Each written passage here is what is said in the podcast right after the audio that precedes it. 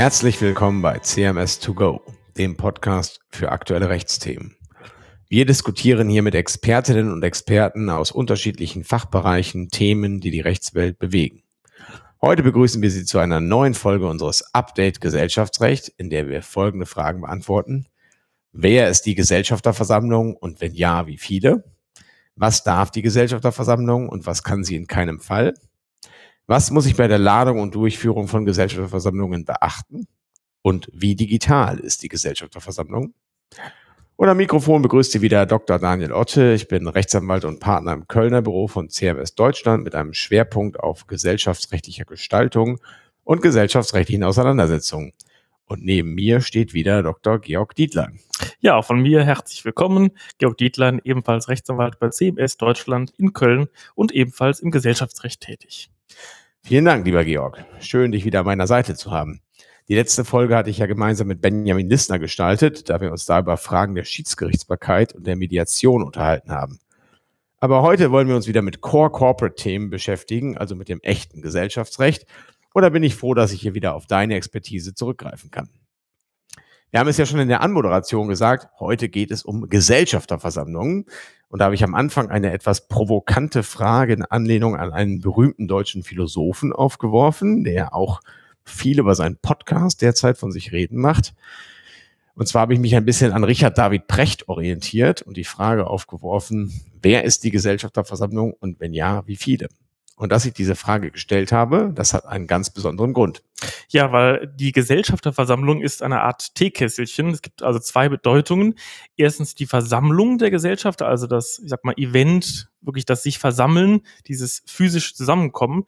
Aber es ist eben auch das Organ, das Organ der Gesellschaft, was natürlich auch besteht, wenn man sich gerade mal nicht trifft. Und dieses Organ meinen eigentlich Juristen meist, wenn sie von der Gesellschafterversammlung sprechen. Übrigens, Klammer auf, wenn wir nur einen Gesellschafter haben, haben wir natürlich auch eine Gesellschafterversammlung, die eben dann sehr klein ist. Nun zur Terminologie. Gesellschafterversammlung gibt es nur bei der GmbH und bei der Personen, bei den Personengesellschaften, GBR, OHG, KG vor allem, und bei der Aktiengesellschaft heißt das Hauptversammlung. Kurzer Ritt ins Genossenschaftsrecht, es die Generalversammlung und beim Verein natürlich die Mitgliederversammlung. Im Grunde genommen sind das alles dieselben sag mal, Typen, wo sich eben die Mitglieder des Verbandes treffen und über die Grundlagen sprechen. In der Hauptversammlung ist es ebenso, dass es das Event ist und natürlich auch das Organ. Nur im Gegensatz zur GmbH hat die Hauptversammlung der Aktiengesellschaft viel weniger Kompetenzen als die Gesellschafterversammlung einer GmbH, denn im Grunde kann die HV Hauptversammlung nur den Aufsichtsrat wählen. Dieser wiederum kann dann den Vorstand bestellen und im Grunde war es das auch schon. Es gibt noch ein paar kleine Kompetenzen, die im Aktiengesetz geregelt sind, etwa die Entscheidung über die Gewinnverwendung. Aber so weitreichende Kompetenzen wie in der GmbH hat die Hauptversammlung nicht. Im Recht der KGAA, Kommanditgesellschaft auf Aktien, heißt das Ganze dann die Gesamtheit der Kommanditaktionäre. Und in der KGAA ist es möglich, Kompetenzen der Hauptversammlung zu erweitern. Das ist im Aktiengesetz nicht möglich. Das ist alles sehr streng. Übrigens, im Aktiengesetz ist es auch so, dass bei einer börsennotierten Gesellschaft die Hauptversammlung notariell beurkundet werden muss. Ein schriftliches Protokoll reicht da wie in der GmbH nicht aus. Das ist also alles etwas strenger, auch bei der Ladung. Aber wir beschränken uns heute eben auf die GmbH und die Personengesellschaft. Ja, richtig, ähm, Georg. Das ist sonst zu weitreichend für unsere Podcast-Folge. Die Hauptversammlung ist ja dann doch eigentlich ein Thema für sich. Es ist allerdings schon so, manchmal haben wir ja Familiengesellschaften hier auch in der Beratung, die als Aktiengesellschaft organisiert sind. Und die denken dann, dass sie in ihrer Hauptversammlung eben das Gleiche machen können wie die Gesellschaftsversammlung einer GmbH. Und das ist bei weitem nicht so. Ähm, das ist wirklich der Riesenunterschied, wenn ich mein Familienunternehmen als Aktiengesellschaft ausgestalte, dann habe ich als Gesellschafter, also als Aktionär, dann deutlich weniger zu melden als bei der GmbH. Naja, gut, also die GmbH, Georg, das hast du schon gesagt, hat als oberstes Organ die Gesellschafterversammlung. Nicht? Ähm, und im Grunde genommen darf die Gesellschafterversammlung alles. Die kann sich überall einmischen und den Geschäftsführern Weisungen erteilen. Das ergibt sich aus Paragraph 37 Absatz 2 GmbH-Gesetz, um mal hier auch eine Norm zu zitieren. Und äh, ich sage da immer so ein bisschen scherzhaft, im Grunde genommen können die auch beschließen, dass der Geschäftsführer jetzt äh, bitte ins äh, Bürogeschäft gehen soll und zehn Bleistifte der Stärke 2 HB kaufen und dann muss der Geschäftsführer das machen. Solche Weisungen werden natürlich selten erteilt, aber eigentlich im Grunde genommen kann man dem Geschäftsführer wirklich ins Detail vorschreiben, was er zu tun und zu lassen hat. Und wenn er sich der Weisung widersetzt, was er auch noch mehrfach vielleicht tut, dann kann er abberufen werden. Das ist auch ein großer Unterschied zwischen der GmbH und der Personengesellschaft. Nicht? In der Personengesellschaft gibt es diese Allzuständigkeit der Gesellschafterversammlung nicht. Das hat seinen Grund darin, dass nach der Vorstellung des Gesetzgebers sämtlich persönlich haftende Gesellschafter einer Personengesellschaft ohnehin immer auch geschäftsführungsbefugt sind. Das nennt man den Grundsatz der Selbstorganschaft, nicht wahr? Äh, spielt im Personengesellschaftsrecht eine große Rolle und wird auch nach dem MOPEC erhalten bleiben. Und deswegen kommt in der Gesellschaftsversammlung der OAG und der GBR nach der Vorstellung des historischen Gesetzgebers ohnehin eigentlich gar keine Bedeutung zu. Nicht? Da haben wir aktuell auch gar keine Regelungen. Mit dem MOPEC wird sich das ein bisschen ändern. Dazu hatten wir ja schon mal in unserer, ich glaube, zweiten Podcast-Folge berichtet. Naja, also bei der Kommanditgesellschaft, da haben wir ja nicht nur persönlich haftende, sondern auch nur beschränkt haftende Gesellschafter, die Kommanditisten. Da hatte der Gesetzgeber aber die Vorstellung, dass die nur das Haftkapital zur Verfügung stellen und im Gegensatz zu ein paar Mitspracherechte bei außergewöhnlichen Maßnahmen bekommen. Aber auch da gibt es keine Allzuständigkeit. Und wir können allerdings, wenn wir möchten, das in der Kommanditgesellschaft genauso ausgestalten wie in der GmbH und auch den Kommanditisten die Möglichkeit einräumen, den komplementären Weisungen zu erteilen. Umgekehrt können wir eigentlich auch das Weisungsrecht gar nicht erst vorschreiben und sogar die Zustimmungsvorbehalte, die das Gesetz vorsieht, in der Kommanditgesellschaft durch den Gesellschaftsvertrag ausschließen. Also da haben wir auch wieder eine sehr große Gestaltungsmöglichkeit. Das also mal so grundsätzlich zum Unterschied zwischen der GmbH und den Personengesellschaften. Wir werden jetzt im weiteren Verlauf weitestgehend nur noch von der GmbH sprechen. Das meiste, was wir dann eigentlich sagen, gilt für Personengesellschaften entsprechend. Bei der GmbH gibt es einige Dinge, die schon nach dem Gesetz zwingend in die Kompetenz der Gesellschafterversammlung fallen, die also gar niemals durch die Geschäftsführung gemacht werden können. Das sind insbesondere natürlich die Änderung der Satzung und alle Kapitalmaßnahmen, weil das Verhältnis der Gesellschafter untereinander betrifft, sogenanntes Grundlagengeschäft. Außerdem die Feststellung des Jahresabschlusses, die Ergebnisverwendung, Bestellung und Abberufung von Geschäftsführern, die Entscheidung, ob gegebenenfalls Schadensersatzansprüche gegen Geschäftsführer geltend gemacht werden sollen und auch die Bestellung von Prokuristen. Das ändert sich allerdings ein bisschen, sollte man ja auch mal erwähnen, wenn die GmbH mitbestimmungspflichtig ist. Also eine sehr große GmbH, die in der Regel mehr als 2000 Mitarbeiter beschäftigt, die unterfällt dem Mitbestimmungsgesetz und die muss dann auch einen mitbestimmten Aufsichtsrat bilden, der auch sehr weitreichende Kompetenzen haben kann, wie etwa die Bestellung und Abberufung von Geschäftsführern. Und das kann man dann auch nicht mehr ändern, weil das, die Mitbestimmung dient ja gerade dazu, den Arbeitnehmern Einfluss zu geben. Und wenn die Arbeitnehmer diesen Einfluss nicht mehr hätten, weil man dem Aufsichtsrat die Kompetenzen wegnimmt, dann würde das Mitbestimmungsgesetz seinen Zweck verfehlen. Hat die GmbH weniger als 2000 Mitarbeiter, aber mehr als 500, dann muss sie einen Drittel beteiligten Aufsichtsrat bilden, mit immerhin einem Arbeitnehmervertreter.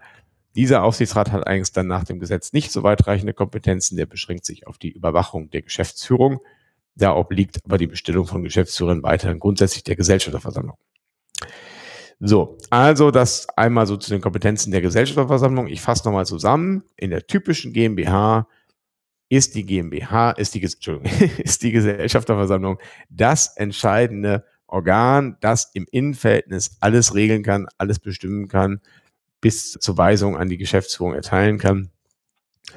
Und damit kommen wir dann mal zum Ablauf der Gesellschafterversammlung. Wie läuft denn das so ab? Ja, die erste Frage ist ja, wie oft findet das eigentlich statt? Und im Gesetz finden wir da eigentlich keine ausdrückliche Vorgabe. Man kann aber daraus ableiten, naja, wir müssen ja den Jahresabschluss äh, feststellen. Das heißt, mindestens einmal pro Jahr sollte man schon zusammenkommen und den Jahresabschluss wirklich feststellen, Klammer auf, was manche Gesellschafter übrigens gar nicht tun, Klammer zu. Es gibt dann in der Terminologie oft den Begriff ordentliche Gesellschafterversammlung und außerordentliche. Das ist aber im Gesetz so gar nicht angelegt, diese Unterscheidung. Also alles, was außerordentlich und ordentlich ist, ist eigentlich dasselbe. Es gibt im Gesetz auch keine Verkürzung von Ladungsfristen für außerordentliche, wichtige Beschlussgegenstände. Nun, also die ordentliche ist jedenfalls die Versammlung, in der dann die regelmäßig anfallenden Gegenstände beschlossen werden, etwa Feststellung des Jahresabschlusses, Ergebnisverwendung, Bestellung eines Abschlussprüfers fakultativ oder ähnliche Dinge. Und bei außerordentlichen Versammlungen werden wenn man das so bezeichnen darf, äh, besonders eilbedürftige Dinge beschlossen.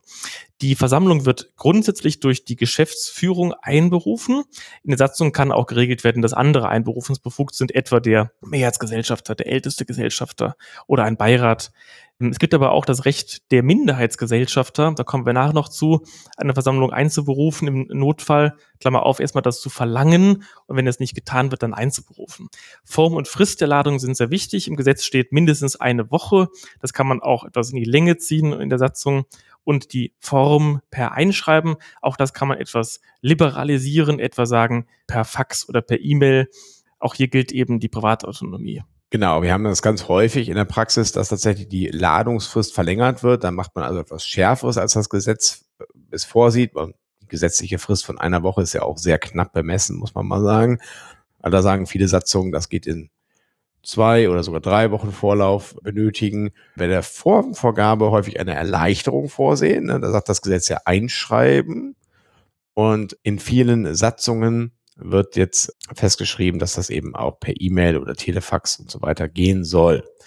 Da sollte man allerdings ein bisschen aufpassen, ähm, weil sich ja doch immer auch die Frage des Zugangs einer Ladung stellen kann, gerade wenn sich die Frage der Fristwahrung dann stellt.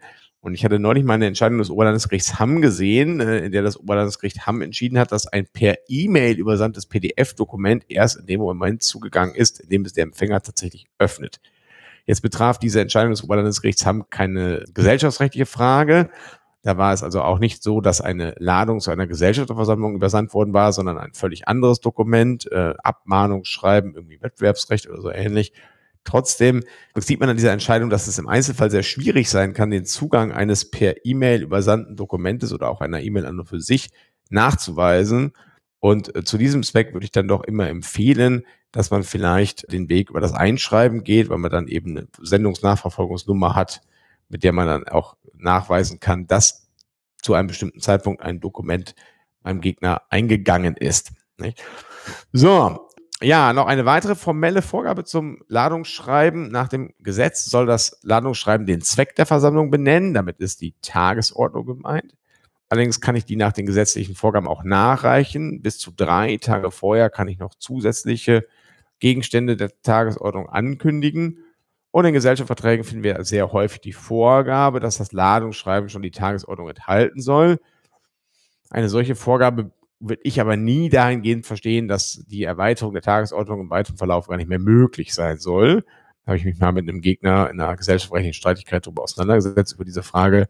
Ist dann letztlich gerichtlich nicht entschieden worden, aber da würde ich dann doch äh, sehr fest davon ausgehen, dass ich immer die Tagesordnung mit drei Tagen Vorlauf noch erweitern kann. Georg, du hattest ja vorhin schon mal die Minderheitenrechte angesprochen. Ich denke, das sollten wir jetzt an dieser Stelle noch ein bisschen näher ausführen. Mhm, ja, also die Geschäftsführer rufen normalerweise die Gesellschaftsversammlung ein, aber Gesellschafter, die zusammen oder alleine zehn Prozent des Stammkapitals halten, können die Einberufung an der Versammlung verlangen von der Geschäftsführung, müssen aber eben auch den Grund dann angeben, den Grund ihres Einberufungsverlangens, also den Tagesordnungspunkt, die Tagesordnungspunkte. Wenn die Geschäftsführung dem nicht nachkommt, Klammer auf, was sie tun muss, Klammer zu, dann können die Gesellschafter die zehn Prozent des Stammkapitals halten, zur Selbsthilfe greifen, etwa nach einem Monat und die Gesellschafterversammlung dann selbst einberufen. Sie müssen natürlich dann auch alle Formalien und Fristen der Ladung einhalten. Genau. Und dann habe ich auch schon mal den Fall gesehen, dass dann tatsächlich die Minderheitsgesellschafter einberufen haben und die Versammlung auch stattfand.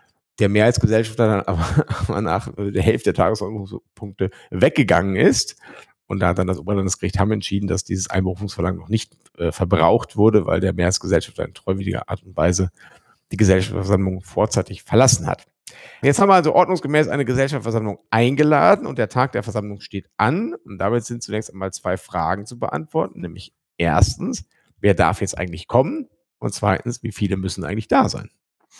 Ja, ähm, teilnehmen dürfen alle Gesellschafter Gesellschafter, die in der Gesellschafterliste stehen, muss man dazu sagen. Ja, ist eine bedeutende Einschränkung. Dazu machen wir noch eine eigene Folge. Gesellschafter, Nicht-Gesellschafter und Gäste dürfen also in der Regel nicht teilnehmen wenn die Satzung das nicht extra vorsieht. Das gilt etwa auch für Anwälte, die Gesellschafter gerne hinzuziehen möchten. Wenn die Satzung das nicht vorsieht oder dazu schweigt, gibt es erstmal keinen Anspruch, den hinzuzuziehen, außer, es kommt eine wichtige Einschränkung aus der Rechtsprechung, wenn es in der Gesellschafterversammlung um Themen geht, um juristische Themen, die juristischen Sachverstand erfordern, die auch komplex sind und wo der Gesellschafter über den juristischen Sachverstand nicht verfügt. Einige Voraussetzungen also, dann darf dem Gesellschafter nicht verwehrt werden, einen Anwalt zu der Versammlung hinzuzuziehen. Und wenn die Gesellschaft etwa ankündigt, nein, du darfst den aber nicht hinzuziehen, dann kann der Gesellschafter dieses Recht, das ist am Ende das Teilnahmerecht, auch notfalls im Wege einer einstweiligen Verfügung durchsetzen. Richtig, das haben wir in der Vergangenheit sogar schon öfters mal gemacht und auch immer recht bekommen. Der Kollege Römermann aus Hannover vertritt sogar in Kommentierung zu Michalski, dass man immer einen Anwalt hinzuziehen darf. Das muss ich sagen, finde ich ehrlich gesagt gar nicht so, so doof, dieser Ansicht, weil sich damit diese Streitfrage, ist das jetzt eine komplexe juristische Frage, die hier behandelt wird und brauchst du dafür juristischen Sachverstand und so weiter, nicht mehr stellt. Also ich habe da gewisse Sympathie für die Ansicht vom Kollegen Römermann, aber in der Praxis ähm, hat sich die noch nicht durchgesetzt und solange müssen wir eben davon ausgehen, dass wir den Anwalt nur unter den Voraussetzungen hinzuziehen dürfen, die Georg Dietler gerade genannt hat. Aber, wie gesagt, gute Nachricht, bisher habe ich jede einzelne Verfügung, die ich da beantragt habe, auch bekommen. Ja, die zweite Frage ist dann, wie viele kommen müssen? Also, um beschlussfähig zu sein. Das ist abhängig von der Gestaltung der Satzung. Wenn in der Satzung nichts geregelt ist, dann gilt, naja, solange einer anwesend ist, der etwa ein Prozent des Stammkapitals hält oder noch weniger, dann haben wir ja eine Versammlung lustigerweise und dann ist eben auch diese schon beschlussfähig. Es muss einer anwesend sein, ein Gesellschafter. In der Satzung wird aber auch häufig geregelt, dass die Versammlung nur beschlussfähig ist, wenn eine bestimmte Mindestzahl von Gesellschaften anwesend ist, etwa vielleicht 70 Prozent des Stammkapitals oder 80. Manche Satzungen sehen auch vor, dass sogar alle Gesellschafter zugegen sein müssen. Wenn dieses Quorum nicht erreicht wird, dann ist die Versammlung nicht beschlussfähig und kann auch direkt wieder auseinandergehen. Meistens sieht dann aber die Satzung vor, dass es eine zweite Gesellschafterversammlung geben kann mit identischer Tagesordnung, die binnen einer gewissen Frist zu laden ist und die dann auch in jedem Fall beschlussfähig sein wird, auch wenn eben das Quorum nicht erreicht wird. Wenn die Satzung sowas nicht vorsieht und sagt, es muss immer ein Quorum geben, dann kann die Beschlussfähigkeit der zweiten Versammlung auch gegeben sein, wenn die abwesenden Gesellschafter die Versammlung aus treuwidrigen Gründen äh, ich sag mal, vereiteln, die Beschlussfähigkeit vereiteln, wenn sie also nicht mit guten Gründen sich entschuldigen können. Genau, da habe ich übrigens gestern äh, noch eine herrliche, nee, nicht gestern, vor, vorgestern noch eine herrliche Veranstaltung zu gehabt. Das war eigentlich eine erste Gesellschaftsversammlung und da sieht der Gesellschaftsvertrag vor, es müssen alle anwesend sein, 100 Prozent. So, jetzt hatte eine Gesellschafterin vorher verlangt, dass bestimmte Tagesordnungspunkte von der Tagesordnung genommen werden und implizit durchklingen lassen. Und wenn das nicht passiert, dann komme ich nicht. Und dann war die auch nicht da. Jetzt gab es aber einen Tagesordnungspunkt, der tatsächlich sehr eilbedürftig war, bei dem man also jetzt Beschluss fassen musste, weil die Geschäftsführung ansonsten eine bestimmte Maßnahme nicht treffen konnte, einen wichtigen Kauf nicht noch fristgerecht tätigen konnte. So. Jetzt äh, habe ich dann argumentiert, dass dieses Fernbleiben treuwidrig ist und dass wir deswegen trotzdem beschlussfähig sein müssten, auch in einer ersten Versammlung. Und dann fiel allerdings wie Wunder vom Himmel per WhatsApp noch ein ärztliches Attest über die Krankschreibung dieser Gesellschafterin, ja, die dann also offenbar zwischenzeitlich einen befreundeten Arzt aufgesucht hatte. Und damit war dann die Beschlussfähigkeit endgültig gekippt. Ich habe dann nur noch äh, Schadensersatzansprüche angedroht in die Richtung dieser Dame gehe eigentlich davon aus, dass die jetzt am Ende dann doch einen Umlaufbeschluss zu dieser bestimmten Maßnahme fassen werden, weil auch die ja kein Interesse daran haben kann, da der Gesellschaft diese Geschäftschance zu nehmen. Aber das ist echt manchmal ganz schön bitter, was für ein Erpressungspotenzial auch in diesem Beschlussfähigkeitsquoren stecken kann. Ich würde also von so einem 100% Quorum immer Abstand nehmen. Ich würde immer sagen, 70 oder 80 Prozent reicht aus. Gut, also wenn wir dann eine beschlussfähige Gesellschaftsversammlung haben, dann können wir beginnen äh, mit der Versammlung und dann steht am Anfang die Wahl des Versammlungsleiters. Das ist durchaus wichtige Person, weil der nämlich nach überwiegender Meinung hat, die Kompetenzen hat, Beschlussergebnisse mit vorläufiger Verbindlichkeit für alle Gesellschafter festzustellen. Das heißt, wenn der also einen Beschluss festgestellt hat, dann müssen Gesellschafter, die damit nicht einverstanden sind, eine Anfechtungsklage gegen diese Feststellung erheben. Das haben wir ja, glaube ich, auch in der zweiten Podcast-Folge, als wir mal über das MOPEC gesprochen haben und über das neue Beschlussmengerecht der Personengesellschaften schon etwas ausführlicher diskutiert, deswegen will ich mich da jetzt gar nicht so lange mit befassen. Ja, ansonsten ist dann der Versammlungsleiter gewählt, wird die Tagesordnung Punkt für Punkt abgearbeitet. Bei der Abstimmung gibt grundsätzlich jeder Euro eine Stimme.